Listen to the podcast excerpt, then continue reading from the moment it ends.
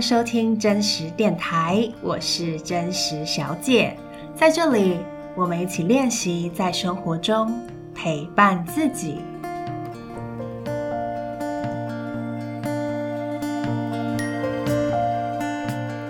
Hello，欢迎回到真实电台，你最近过得好吗？最近的天气终于好转许多。就是没有这么冷，然后也没有一直下雨。虽然呢，昨天因为我现在是礼拜二，就是三月八号礼拜二，然后昨天是礼拜一，三月七号礼拜一呢，又突然来一个下雨，然后又变得很冷。但是还好，今天呢，太阳又重新出来了。然后我现在都会很密切的在看那个天气预报，就看好还有接下来一周的那个。天气是会出太阳，然后是维持在二十几度的，我就觉得还蛮开心的。嗯，我上一集好像有说过，就是我是一个很容易受天气影响的人，我真的非常不喜欢下雨又很冷的天气。我记得我有一次到英国去玩的时候，然后那时候，呃，因为我是要去那边过呃跨年跟圣诞节的这样，然后那时候的天气就非常的冷。我有一天就是有有几天在那边也是下雨，然后很冷，然后那个气温是比台湾还要再冷。我记得就是大概是一到五度之间，然后又加上下雨，然后我记得那是我一辈子体验过最冷的时候。就是我在外面呢，我是会一直想要骂脏话的，觉得超级无敌冷的那种感觉。对，所以有了这经验之后，真的是让我郑重考虑，我是不是要住在这样子天气的国家。因为我其实是一个一直想要到国外，呃，世界各地旅居的人，就我很希望我的工作可以是线上就可以工作的，然后我可以住住在不同的城市、不同的国家去体验那边的生活，这样。所以我现在其实也是在朝着这个方向努力啦，但。我应该会先去美国，因为我自己最想要申请的是在美国的艺术治疗的学校，所以我接下来可能会有几年的时间都要在美国啊、念书啊，然后是工作啊等等。那当然前提是如果我有顺利申请到学校，然后也顺利在那边找到工作啦。我听说没有这么容易，但就在过程中了，所以继续努力。好，那你呢？就不知道你是。一个喜欢什么样天气的人，然后以及你是希望一直都住在台湾吗？还是说你也跟我一样有想要到其他地方去过那种旅居的生活呢？还是说你就觉得国外出国去玩就好了，就是不需要住在外面？其实我觉得这个真的很不一样，因为我们这一代的人，我们这一代是哪一代？我现在大概三十，快快要三十了，对，所以我们这代的人，我发现我身边有蛮多朋友，其实也都在国外工作了一段时间。但相比之下，像我爸妈那一代啊，就当我跟他们提到说，哎，我要去国外工作啊，然后去念书，其实他们一直都会很不放心，然后就一直问我说，真的有必要去吗？为什么要去呢？台湾很好啊，这样，我觉得观念就非常的不同。那不知道正在听这个节目的你呢，是什么样的想法呢？就对于在国外呃上课啊，或者是工作啊，或者是生活居住一段时间，你的想法是什么？我真的很好奇，每个人可能都有不同的立场。所以如果你愿意的话，也可以用呃 IG 私讯的方式，或者是写信给我，跟我分享。好，那今天我想要分享的内容呢，呃，算是我最近这一段时间的一个小小的心得吗？心路历程啊，然后以及一些反思。呃，如果有听过我之前节目的人呢，就是有认识我的人就知道，我现在在准备艺术治疗的研究所，就要准备申请国外的艺术治疗研究所。那因为我之前不是相关科系的，我之前是念商的，所以我必须要去补一些先修学分，所以我现在就有。一边工作，但是一边也在不同的大学去上一些跟艺术啊，或者是心理相关的课程，是为了补，就是我申请研究所所需要的学分。好，那我是在去年暑假决定要准备申请艺术治疗的研究所，这个决定也让我非常挣扎啊。就如果你想要知道那个这个心路历程的话呢，欢迎你收听真实电台第二季的第一集的节目。第二季第一集，我就是分享了就是这一路的心路历程。所以如果你有兴趣的话，可以收听那一集。那我今天就是不讨论我怎么做这个决定。我今天想要分享的是，其实从去年暑假，然后九月开学，我开始上课。然后一路到现在，诶，也过了大概半年多一点的时间了。那我是预计今年底申请，对，所以其实还要在半年多的时间我才能申请。然后申请之后还要面试啊，等等，我可能要到明年三月我才会知道结果是什么。这样，对，所以其实还要在这个历程大概还要在一年的时间。那呃，经历这半年呢、我觉得很多时候啊，我有一个很强烈的感受，就是蛮多时候其实会蛮孤独的。当然，我觉得一方面来说，因为做这个选择是我觉得很贴近我自己的，所以一方面我会觉得很自由，因为我为我自己做了一个符合我内心声音的选择。所以一方面，其实我是觉得很踏实，然后我觉得很。自由，这种自由不是身体上或时间上的自由，比较像心灵上的自由。因为我觉得我很贴近我自己，所以是一种很自由的感觉。对，但是，嗯，我现在已经快要三十岁了嘛，然后我身边的朋友大部分都是已经在工作了，然后也工作一段时间了。那他们工作的领域呢，跟我也嗯差。就是差距蛮大的，因为我之前是念商的嘛，所以大部分的朋友可能都是在呃外商啊，一些大公司，可能做各式各样的专业的工作，可能行销啊、PM 啊，然后采购啊等等这样。对，那也有些是在国外工作的。就我所知，好像没有什么人就是像我一样跨足艺术治疗的这个专业，因为我是在去年才做决定的嘛，所以我等于是从零开始。就是让我过去的这些学习的专业，然后还有我工作的专业都归零。当然我，我其实蛮相信过去这些经验一定在未来会对我有所帮助，这个我是相信的。就像是 Steve Jobs 说的，就是点连成线嘛，所以我绝对是相信。我觉得过去的经验是没有白费的。但是就专业来说，的确我是要放掉我过去的专业，然后从头学习一个新的专业。重新念心理学，重新学习艺术，然后学习艺术治疗。嗯，等于是我快要三十岁，我才重新开始嘛。跟我同年龄的这些同学比较呢，等于我跟他们就是在一个非常不同的道路上。对，那第一个就是专业的道路很不同嘛。就我在艺术治疗，然后他们可能就是在比较商业的这个领域。不是说所有人啊，但大部分的人都是在这个领域里面这样。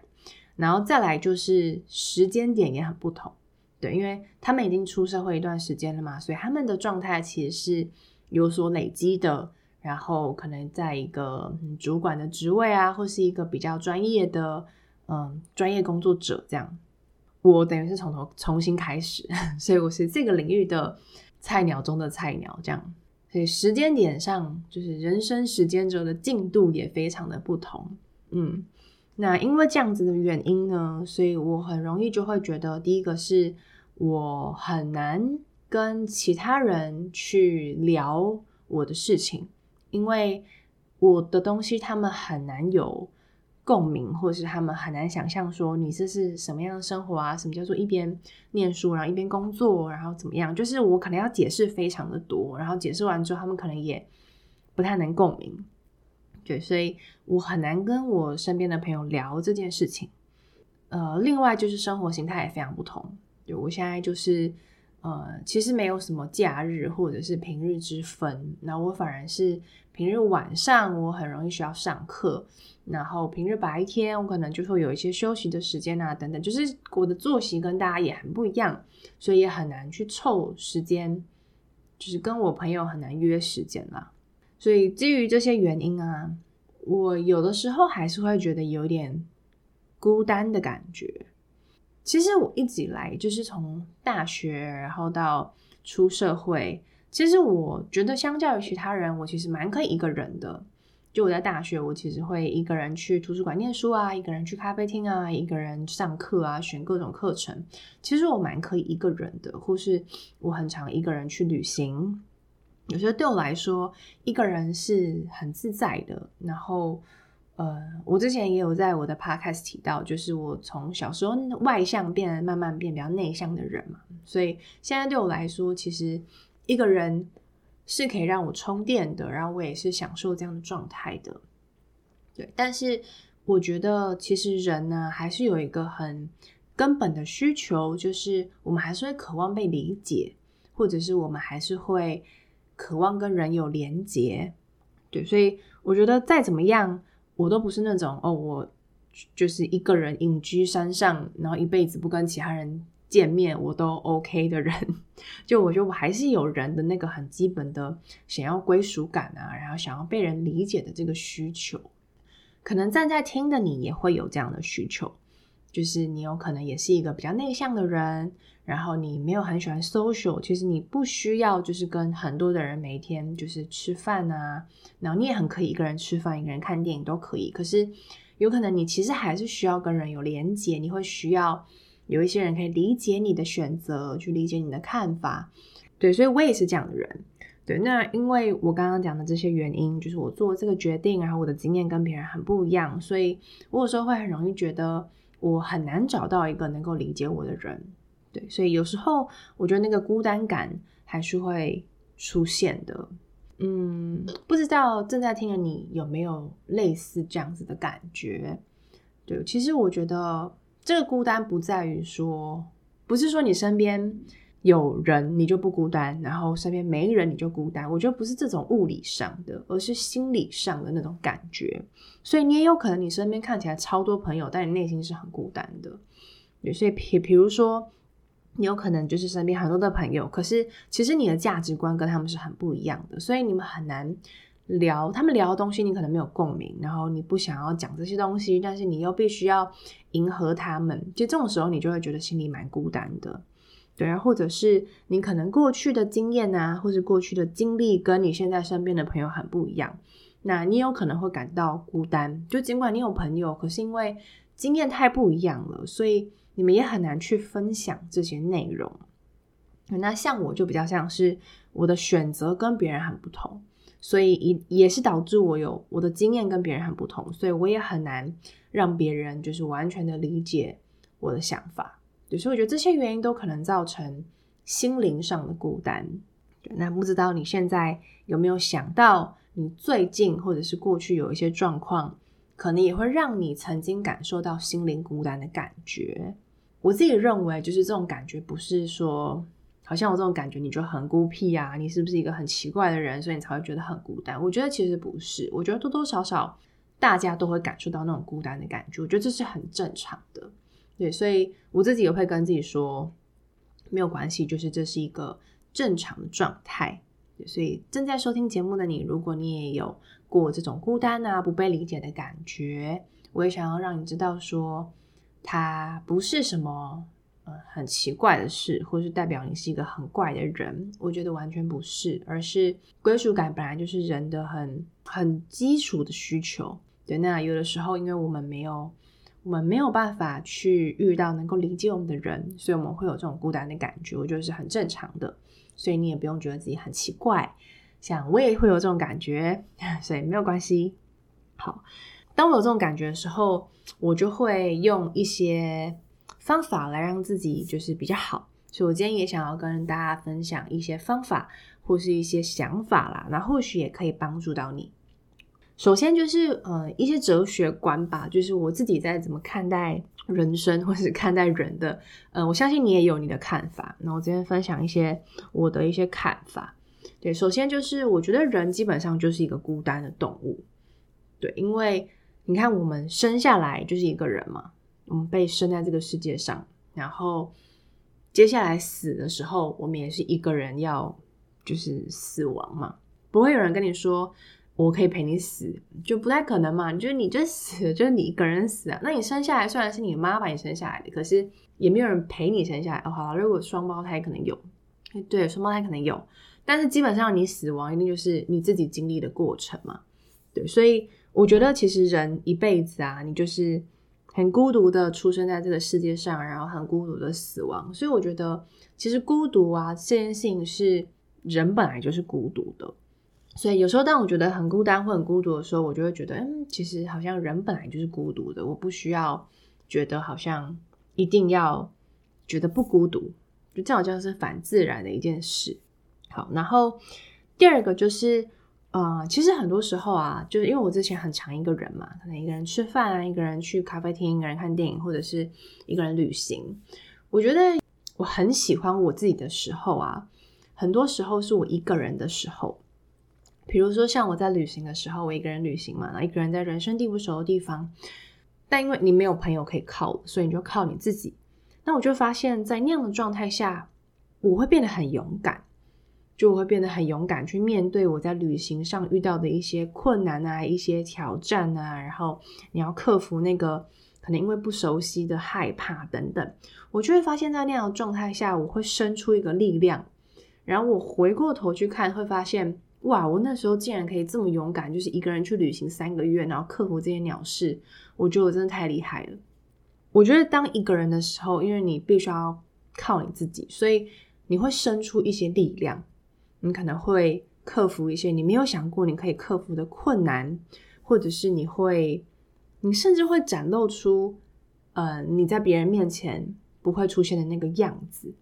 然后那个样子可能也是你蛮喜欢的。对，所以因为过去我的这些一个人的经验啊，会让我去反省说，诶，其实很多时候一个人，当然你会有害怕，你在不熟悉的环境，或是我很想要跟人分享的时候，但没有人分享等等，但这些缺点是有的。但是我觉得很多时候一个人反而会激发我那个勇敢、独立，甚至是突破自己的那个这个面向。然后，另外我想起，就是其实很多时候，当我有灵感的时候啊，我觉得一个人的时候是我最有灵感的时候，因为你跟别人在相处的时候，你会把心力花在对方身上嘛。但是有时候，当我一个人的时候，一个人去咖啡厅，一个人去散步的时候，就发现，哎，我有很多的灵感，因为我能够沉静下来，真的跟自己有一些互动，然后整理内在的东西，然后反而有很多的想法跟灵感。像我在想我的 podcast 节目要分享什么，或者是我在 Facebook 上的发文，或者我写文章的内容，很多时候都是我一个人的时候，诶，我突然想到的。对，所以我觉得一个人呢，其实有很多的好处。然后很多时候，当我们要真的变得很勇敢或者是很独立的时候，一个人其实是蛮必要的一个过程。像我现在如果感受到蛮孤单的时候，我有时候也会跟自己说，诶，其实。这会是一个很棒的过程，因为就你一定会在一个人的过程中有所成长。那当然你在当下可能没有感受到，可是你回过头会发现，哎，我竟然一个人走了这么长一段路。其实我觉得那时候我会觉得蛮以自己为荣的吧，就觉得哎，很骄傲哎，就是你竟然可以一个人走了这么一段不容易的路，其实蛮不错的这样。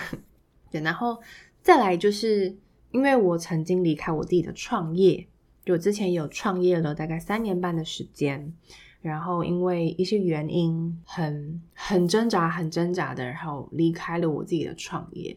我觉得这是我人生中做过最不容易的决定，到现在都还是是非常痛苦的。但同时我又觉得这是正确的决定。这个决定啊，就是我并没有让所有的人知道说为什么我会做这件事情，或者是我中间的历程怎么样，因为。那真的很难说清楚，然后我觉得也没有必要让所有的人知道，所以那时候我的就是对外，当然就是说因为职业规划的关系，所以我决定离开我的创业。那其实中间的历程是有很多的转折，或是很多的不容易的过程，是我很难让别人知道的。从那个经验呢，我觉得它让我学习到一件事情，就是我没有办法让所有人理解我。就像是我离开我的创业，我没有办法跟所有人交代，说我到底是思考过程是什么，中间有哪些情绪，然后过程多么的，就是复杂，然后导致最后做这个决定，我没有办法。第一个，我没有能力做这件事情，然后第二个事情是，就算别人知道了，就是就就算别人你写了这么多东西，他们真的能够理解吗？因为他们不是你，所以他们其实也没有能力真的像你一样知道你的内在发生了什么事情了。然后第三个就是有需要让别人知道吗？对，就是生命中到底哪些人是你觉得你一定要他们理解的，但哪些人是其实他们不理解你也没有关系。对，所以一就这个经验，其实就提醒我说，其实你不需要让所有人理解你。所以这个有时候也是在我最近觉得哦，好孤单哦，就是没有人知道我为什么要做这个决定啊，没有人看懂我的辛苦啊。那我就会提醒自己说，这是你的决定，那你不需要让所有人理解，因为第一个你可能也没有能力让他理解，然后就算你写出来了，大家可能也没有办法真的理解。对，然后第三个就是其实没有必要嘛，就是为什么要让大家都知道呢？所以这个也是我会去提醒自己的。好，那这些都是比较是观念呐。就是有时候，当我很觉得孤单的时候，觉得不被理解的时候，我会拿这些想法来提醒我自己。希望等你听完之后，呃，也可以把一些你觉得认同的部分带回你的生命里。你可能下一次你有不被理解或是孤单的感觉，你可以也拿来提醒自己。好，但是我觉得有这些是不够的，因为这些都是想法。有时候，当你真的觉得很孤单的时候，或者你就是真的很需要被理解，你就是真的很想要有归属感的时候，那要怎么办呢？接下来我要分享的是我最近在练习的部分。第一个练习呢，就是自我激励。这跟我刚刚分享就是你没有办法让所有的人理解你有点关系。也就是说，世界上啊，唯一能够理解你自己的人，就只有自己了。因为没有任何人可以像你一样了解自己嘛，只有你自己是二十四小时跟你生活在一起的，然后知道你到底做了什么事情，有哪些想法，你有哪些情绪，就只有你一个人知道。所以其实你是那个唯一可以百分百理解自己的人，没有之一，就其他人不可能啊，因为没有一个人像你一样二十四小时，而且知道你的内在发生什么事。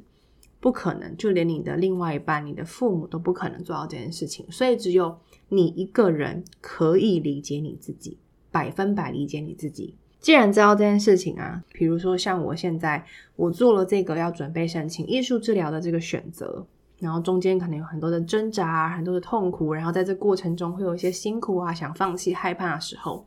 这些都只有我知道嘛。所以我其实也是那个最有能力去陪伴跟支持，或者说激励自己的人，因为我最知道我自己需要的是什么，我因为我最知道我自己情绪到底怎么样，发生什么事情，脑袋有什么想法，就是我一个人知道嘛。所以我其实也是最有能力去自我激励、自我陪伴、自我支持的人。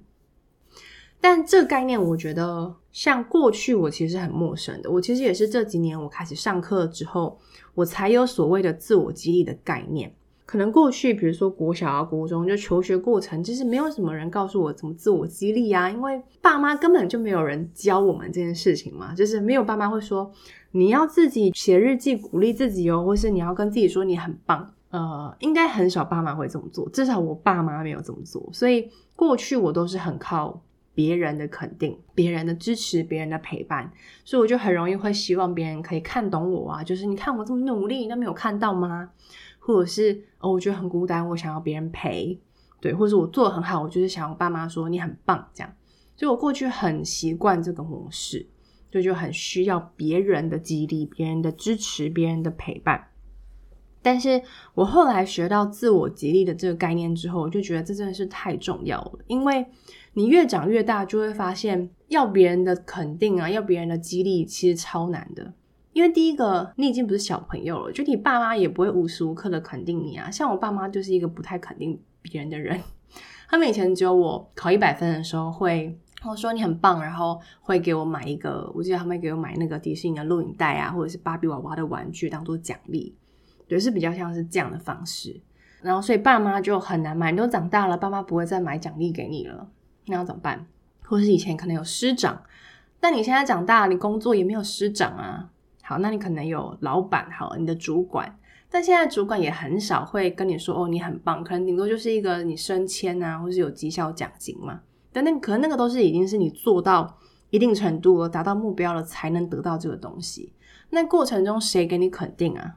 好，你可能偶尔有一个不错的同事，偶尔帮你加油，或者是你的男朋友、女朋友帮你加油。但这个其实我觉得都不一定到位，因为他们可能并不知道你真正需要的肯定是什么，他们也不不是你啊，虽然顶多可以跟你说加油，我在这里，你可以的，可能就是这些，但那可能不是你要的。对，所以我觉得自我激励就很重要，因为你知道你需要是什么，那你就给你自己你需要的。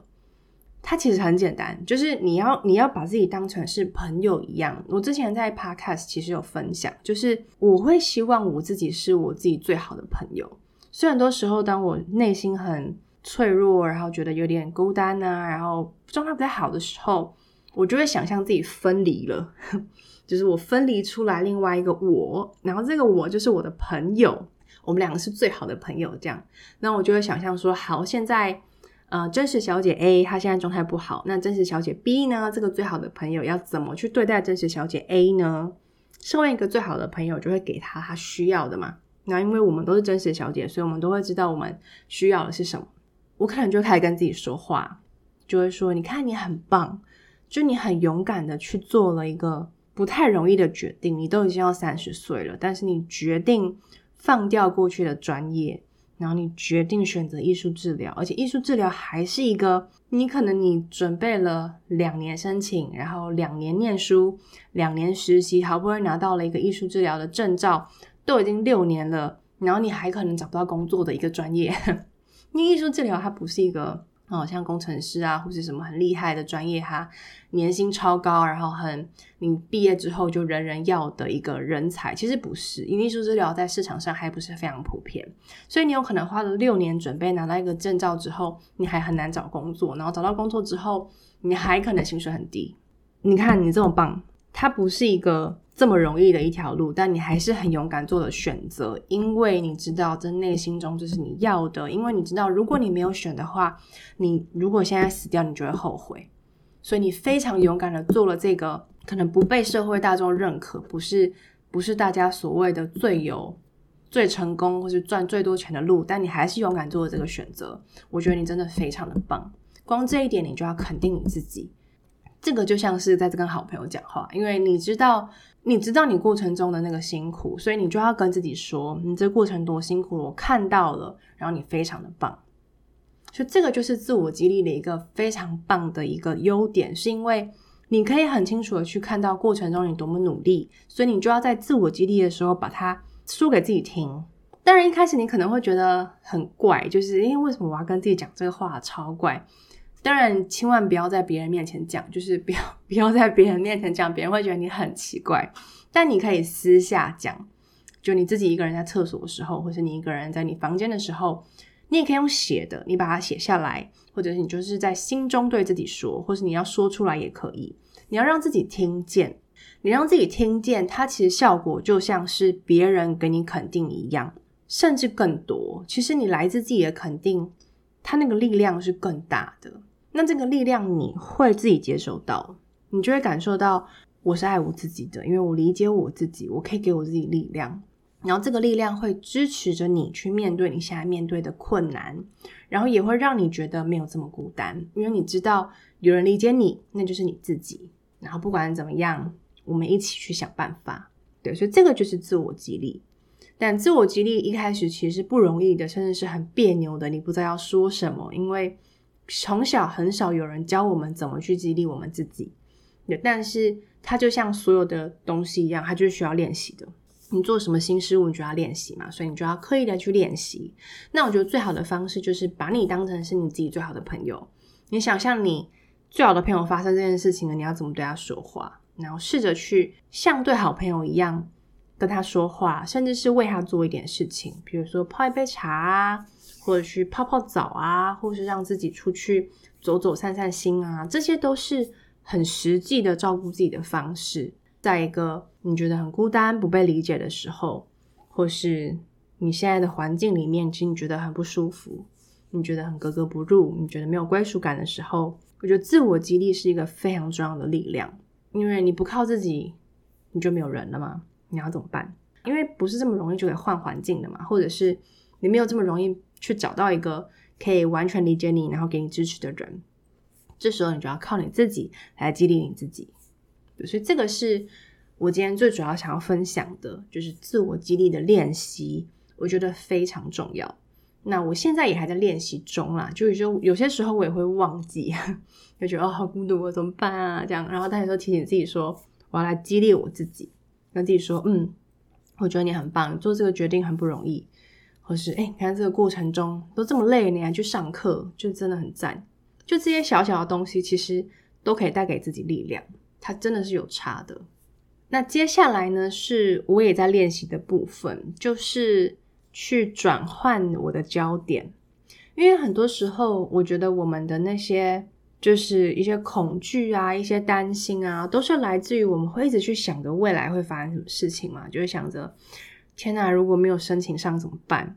哦，如果付不出学费怎么办？如果贷款好几百万怎么办？就那个担心就一直出现，然后你就会越想越焦虑，因为未来的担忧是永远担忧不完的。你可以担忧到你死前的那天，你都有超多担心可以去想的。很多时候，当我真的就很担心，就是现在这个这种担忧的情情绪里的时候，我就会提醒自己说，不要专注在结果，就是先把焦点放在过程。对，就是我已经在这个过程中，我能做的，我尽力去做了。那我们就好好的尽力做，就是不要一直去想着那个结果会怎么样，那其实会让我们更加的焦虑，更加的害怕，甚至就让我们现现在就放弃了。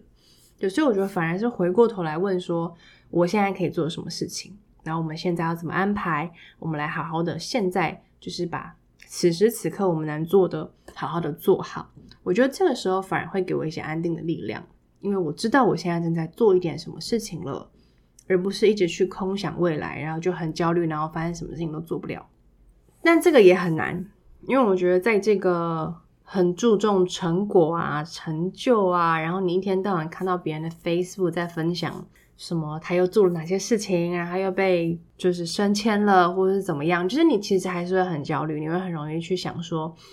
哇，那我现在做的事情成果怎么样？我现在表现的怎么样？就我觉得，在这个很看重成果、很看重成功的这个社会，我们还是会很容易把焦点放在我现在成功吗？我会成功吗？我的结果怎么样？这是很自然的。所以我现在也在提醒自己说，练习提醒自己不要去这么专注在成果，因为说实话，其实成功啊的快乐是非常短暂的。你现在回想起来好了，就是那些成功的过、成功的 moment 啊，成功的时刻，其实那个快乐都一下就过了。然后你就要在，比如说你完成一个专案啊，一个大案子，哇，你办的超好，做的超好，成效很好，那又怎么样？其实你就是快乐一下下嘛。然后接下来你又要再展开一个新的专案，更大的专案，能力越好，责任越大嘛，你就会承担更多责任，那你就要开始再继续努力。那如果你只关注成果的话，其实你每次的那个快乐都是一下下而已。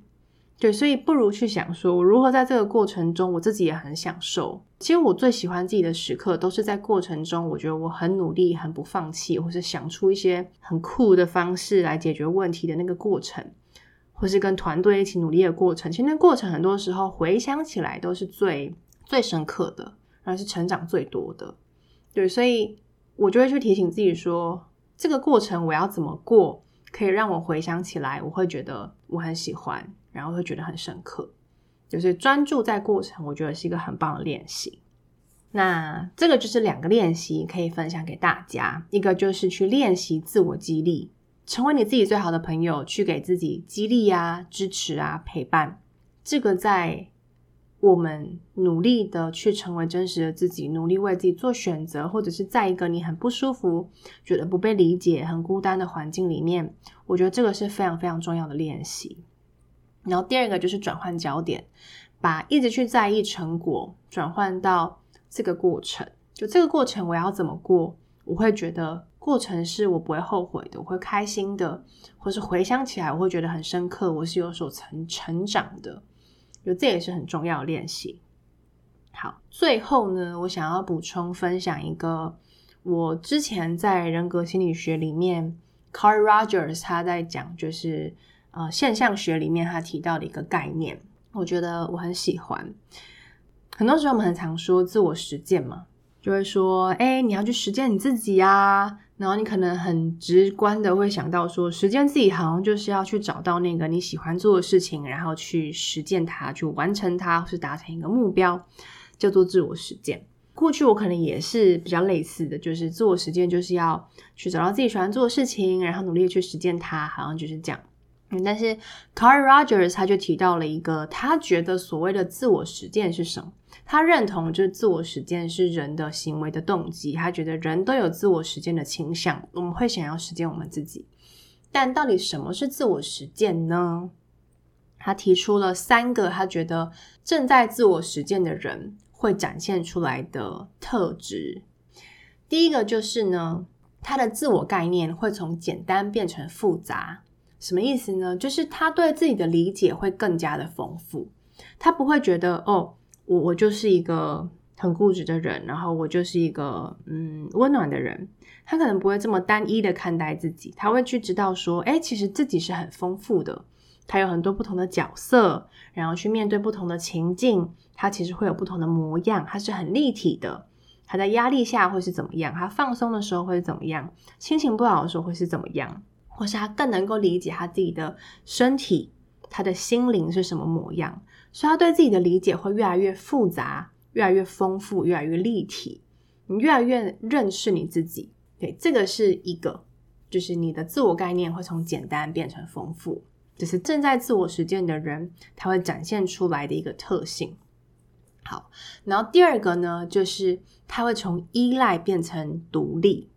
那这边的依赖变成独立，比较不是说物理上的，比如说我可以自己赚钱了，我很独立。它比较不是指这个，它指的是心灵上的独立。也就是说，你从过去你很需要别人的肯定，肯定小时候你需要爸妈的肯定、师长的肯定，你需要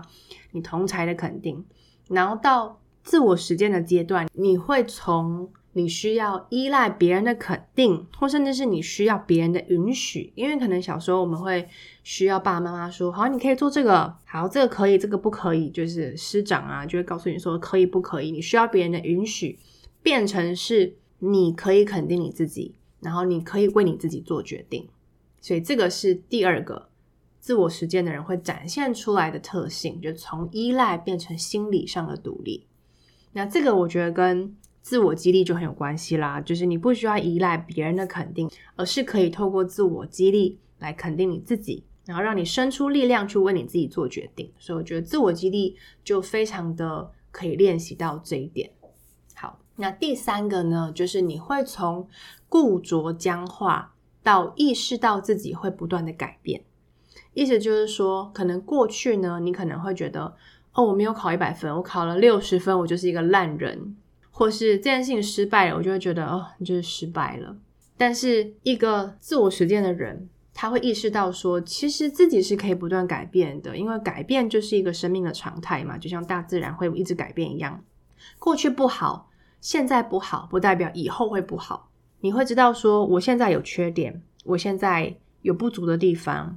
我现在可能搞砸了，被别人讨厌了。但是没有关系，因为人是可以改变的。你可以专注在，诶，那我可以怎么样改变，让我自己变得更好？因为你知道你可以改变，对。所以第三个就是从固着僵化变成是你意识到人是可以不断改变的，不断变得更好的。好，这个就是三个 Carl Rogers 他提到的，就是自我实践它展现出来的三个样貌。第一个就是你的自我概念会从简单变成复杂。第二个就是你会从依赖变成是心理上的独立，第三个就是你会从固着僵化变成是可以意识到自己是会不断改变、不断变得更好的。有些这三个我自己很喜欢，因为它就是不是在讲说自我实践就是要达到什么目标，其实他这样的描述是在讲说自我实践其实是一个不断改变、不断变好的过程。你可以不断的去理解新的自己，你可以不断的知道说，诶，我是可以改变的，我可以突破的，我可以创造出更新的自己的。所以它是一个不断渐进的过程，它其实没有所谓的一个终点。既然是过程，其实每一个过程你都在不断的自我实践。所以像现在啊，就是当我又觉得哦有点孤单，然后觉得很担心我会不会没有办法考上艺术治疗师的执照，会不会申请不到学校的时候，当我又在专注在结果的时候，我就会提醒自己说：“诶，其实这个过程中，我就是在努力的自我实践了。因为，因为学习艺术治疗，我觉得让我变成更了解我自己，我了解我自己变得更丰富了。然后，因为我为我自己做选择，我练习自我激励，所以我从依赖变得越来越能够心理独立。然后，另外也是我抛弃了过去的专业，重新学习一个专业。其实我我也是在实践说，人是会不断改变的。我们其实都是可以学习新的东西，都是没有问题的。所以，当我用这样的标准来看待的时候，我就会觉得，嗯，尽管现在还不知道有没有申请学校，有没有考上艺术治疗师的执照，但是这个过程中，我就是在实践我自己。就尽管我现在死掉了，我也不会后悔。那我觉得这样就够了。所以 Carl Rogers 分享的这个啊，就让我用一个新的标准来衡量我现在正在做的事情，然后我觉得对我很有帮助，所以也分享给你。你可以检视，尽管还没有达到终点，在过程中你是不是正在自我实践？如果没有的话，你可以如何调整，让你正在自我实践？这样子你就可以专注在每一个你正在努力前进的过程。好，那这个就是我今天的分享。那希望呢，对你有帮助。那如果你也是一个感受到孤单的人，不用担心，因为我也是一个这样的人。但人本来就是孤单的，然后也没有办法让所有人理解我们，这是很正常的。但我们可以当那个最理解我们自己的人，我们可以当那个自己的好朋友，然后练习去激励自己、陪伴自己、支持自己，然后练习把焦点从成果变成过程，在过程中去练习自我实现。这就是今天。呃，想要分享给大家的东西，然后希望你觉得有共鸣或是有收获。那当然也很欢迎分享，跟我分享，就是你听完之后你的一些心得。好，那我们今天的节目就到这里告一段落，感谢你的收听，我们下一集见喽。